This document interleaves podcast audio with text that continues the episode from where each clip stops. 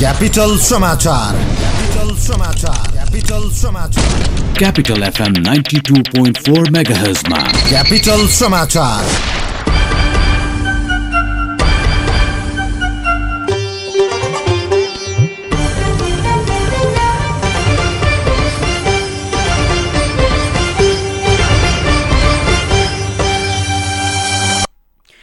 नमस्कार मध्याह बाह्र बजेको क्यापिटल समाचारमा स्वागत छ। उपस्थित छु म सुशील। सुरुमा मुख्य समाचार।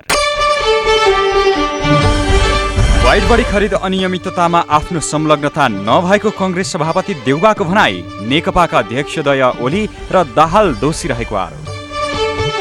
अनसनरत डाक्टर गोविन्द केस्तीको स्वास्थ्य अवस्था जटिल बन्दै गएपछि अस्पताल भर्ना छातीमा संक्रमण देखियो।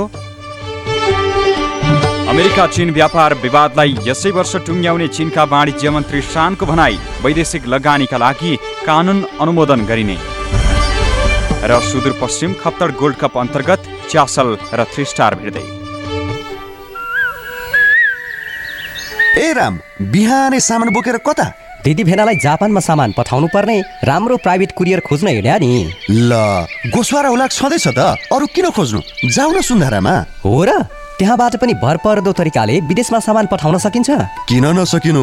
गोसवारा हुलाकबाट स्वदेश र विदेश जहाँ पनि सामान पठाउन मिल्छ। अझ इएमएस मार्फत विश्वका उन्चालिस देशमा त ग्यारेन्टीका साथ सामान पठाउन मिल्छ। आहा तर यसरी गोस्वारा हुलाकबाट सामान पठाउँदा केही समस्या आयो भने नि? आउँदैन।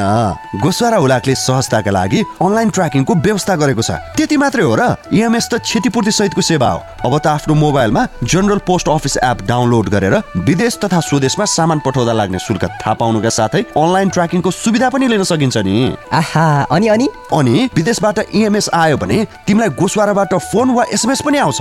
ए यति भए किन खोज्ने महँगो प्राइभेट कुरियर? लागे म गोस्वारातिर। हजुर भरपर्दो र सहज हुलाक सेवा मार्फत चिठी वा सामान स्वदेश तथा विदेशमा पठाउन गोसवारा हुलाक कार्यालय सुन्धारामा सम्पर्क राख्नुहोस्। थप जानकारीका लागि W dot GPO dot GOV dot NP phone number शून्य एक बयालिस अन्ठाउन्न तिन सय त्रियानब्बे। क्यापिटल समाचार तपाईँ मोरङको radio Sarangi one O one point three megahertz पोखराको radio Sarangi ninety three point eight megahertz सहित देशभरका विभिन्न एफएम स्टेशनहरूबाट एकैसाथ सुनिरहनु भएको छ। समाचार अब विस्तारमा। नेपाली कङ्ग्रेसका सभापति शेरबहादुर देउबाले वाइडबडी विमान घोटाला प्रकरणमा आफ्नो कुनै संलग्नता नरहेको बताउनु भएको छ। आज बिहान धनगढीमा आयोजित पत्रकार सम्मेलनमा बोल्दै देउबाले वाइडबडी प्रकरणमा आफ्नो नाम जोडेर अन्याय गरिएको आरोप लगाउनुभयो। उहाँले वाइडबडी प्रकरणमा आफ्नो नभई प्रधानमन्त्री केपी शर्मा ओली र नेकपाका अध्यक्ष पुष्पकमल दाहाल प्रचण्डको संलग्नता रहेको दावी गर्नुभयो। उहाँले ओली प्रधानमन्त्री हुँदा सरकारले नै जहाज खरिदका लागि उपसमिति गठन गरेको र दाहाल प्रधानमन्त्री हुँदा सरकार जमानत बसेर बोलपत्र खरिद गर्ने निर्णय भएको बताउनुभयो। इलाममा सोह्रौं अनसनमा बस्नुभएका डाक्टर गोविन्द केसीको स्वास्थ्य अवस्था जटिल बन्दै गएपछि उहाँलाई अस्पताल भर्ना गरिएको छ।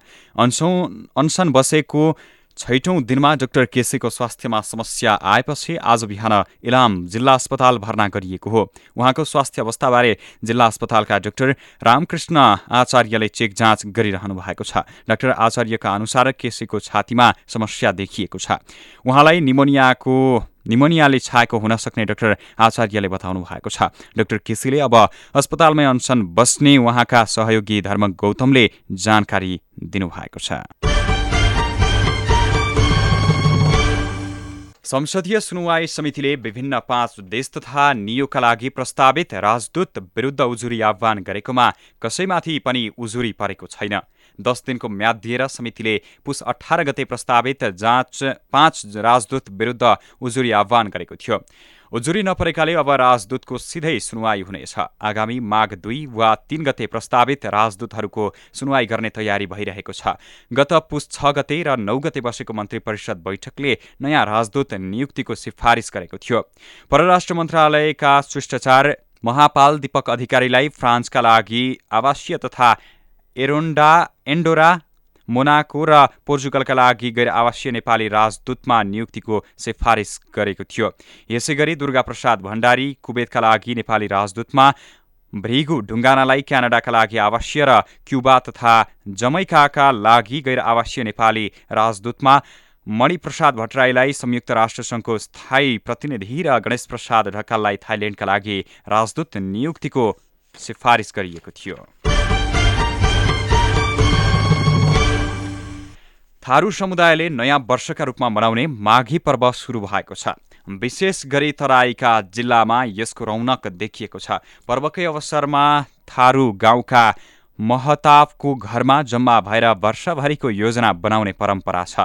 माघीको आन्तरिक तयारी एक हप्ता अघिबाट सुरु गरिए पनि माघीको अघिल्लो दिन आज मासुको जोहो गरेर औपचारिक रूपमा माघीको सुरुवात गर्ने गरिन्छ। थारू समुदायका मानिस आज रातभर मघौटा र डुङ्रा डुम्रा गीत गाएर नाचगान गर्ने गर्दछन्। रातभर डुम्रा गाएका थारू समुदायका मानिस भोलि बिहानै नजिकैको नदी तलाउमा पुगेर विधिअनुसार स्नान गरी घर फर्कनेछन्।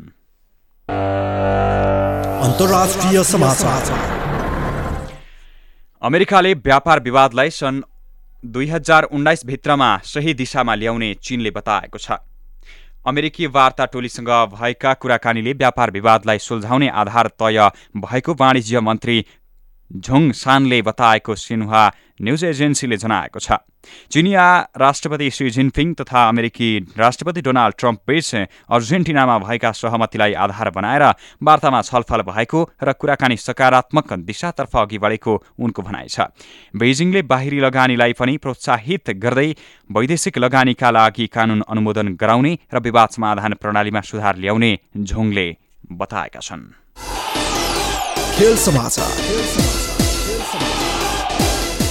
र तेस्रो संस्करणको नेपाल आइस सुदूरपश्चिम खप्तर गोल्ड कपमा आज ललितपुर ललितपुरे डर्बीमा चासल र थ्री स्टार बेच प्रतिस्पर्धा हुँदैछ। तेस्रो क्वार्टर फाइनलको खेलमा दुवै टोली भिन्न लागेका हुन्। खेल दिउँसो साढे दुई बजेपछि सुरु हुनेछ। शहीद स्मारक ए डिभिजन लिगमा अपेक्षा अनुसारको प्रदर्शन गर्न नसकेका दुवै टोली मुफसलको यात्रा सफल बनाउने उद्यान ध्यानमा रहेका छन्। थ्री स्टार तेस्रो र च्यासल आठौँ स्थानमा रहँदै लिगको अन्त्य गरेको थियो। राष्ट्रिय टिमका खेलाडीले भरिएका दुवै टोली पश्चिम नेपालमा आफूलाई अब्बल साबित गर्न सक्दो प्रयास गर्नेछन्। यसै खेल समाचारसँगै मध्याह बाह्र बजेको क्यापिटल समाचार सकियो। अन्त्यमा मुख्य समाचार। वाइट बडी खरिद अनियमिततामा आफ्नो संलग्नता नभएको कङ्ग्रेस सभापति देउबाको भनाई नेकपाका अध्यक्षद्वय ओली र दाहाल दोषी रहेको आरोप। अनसनरत डाक्टर गोविन्द केसीको स्वास्थ्य अवस्था जटिल बन्दै गएपछि अस्पताल भर्ना छातीमा संक्रमण देखियो। अमेरिका चीन व्यापार विवादलाई यसै वर्ष टुङ्ग्याउने चीनका वाणिज्य मन्त्री शानको भनाई वैदेशिक लगानीका लागि कानून अनुमोदन गरिने। र सुदूरपश्चिम खप्तड गोल्ड कप अन्तर्गत च्यासल र थ्री स्टार भिड्दै। हवस् अहिलेलाई क्यापिटल समाचार सकियो। अर्को हाम्रो समाचार बुलेटिन। दिउँसो एक बजे रहनेछ। म सुशील विदा हुन्छु। नमस्कार।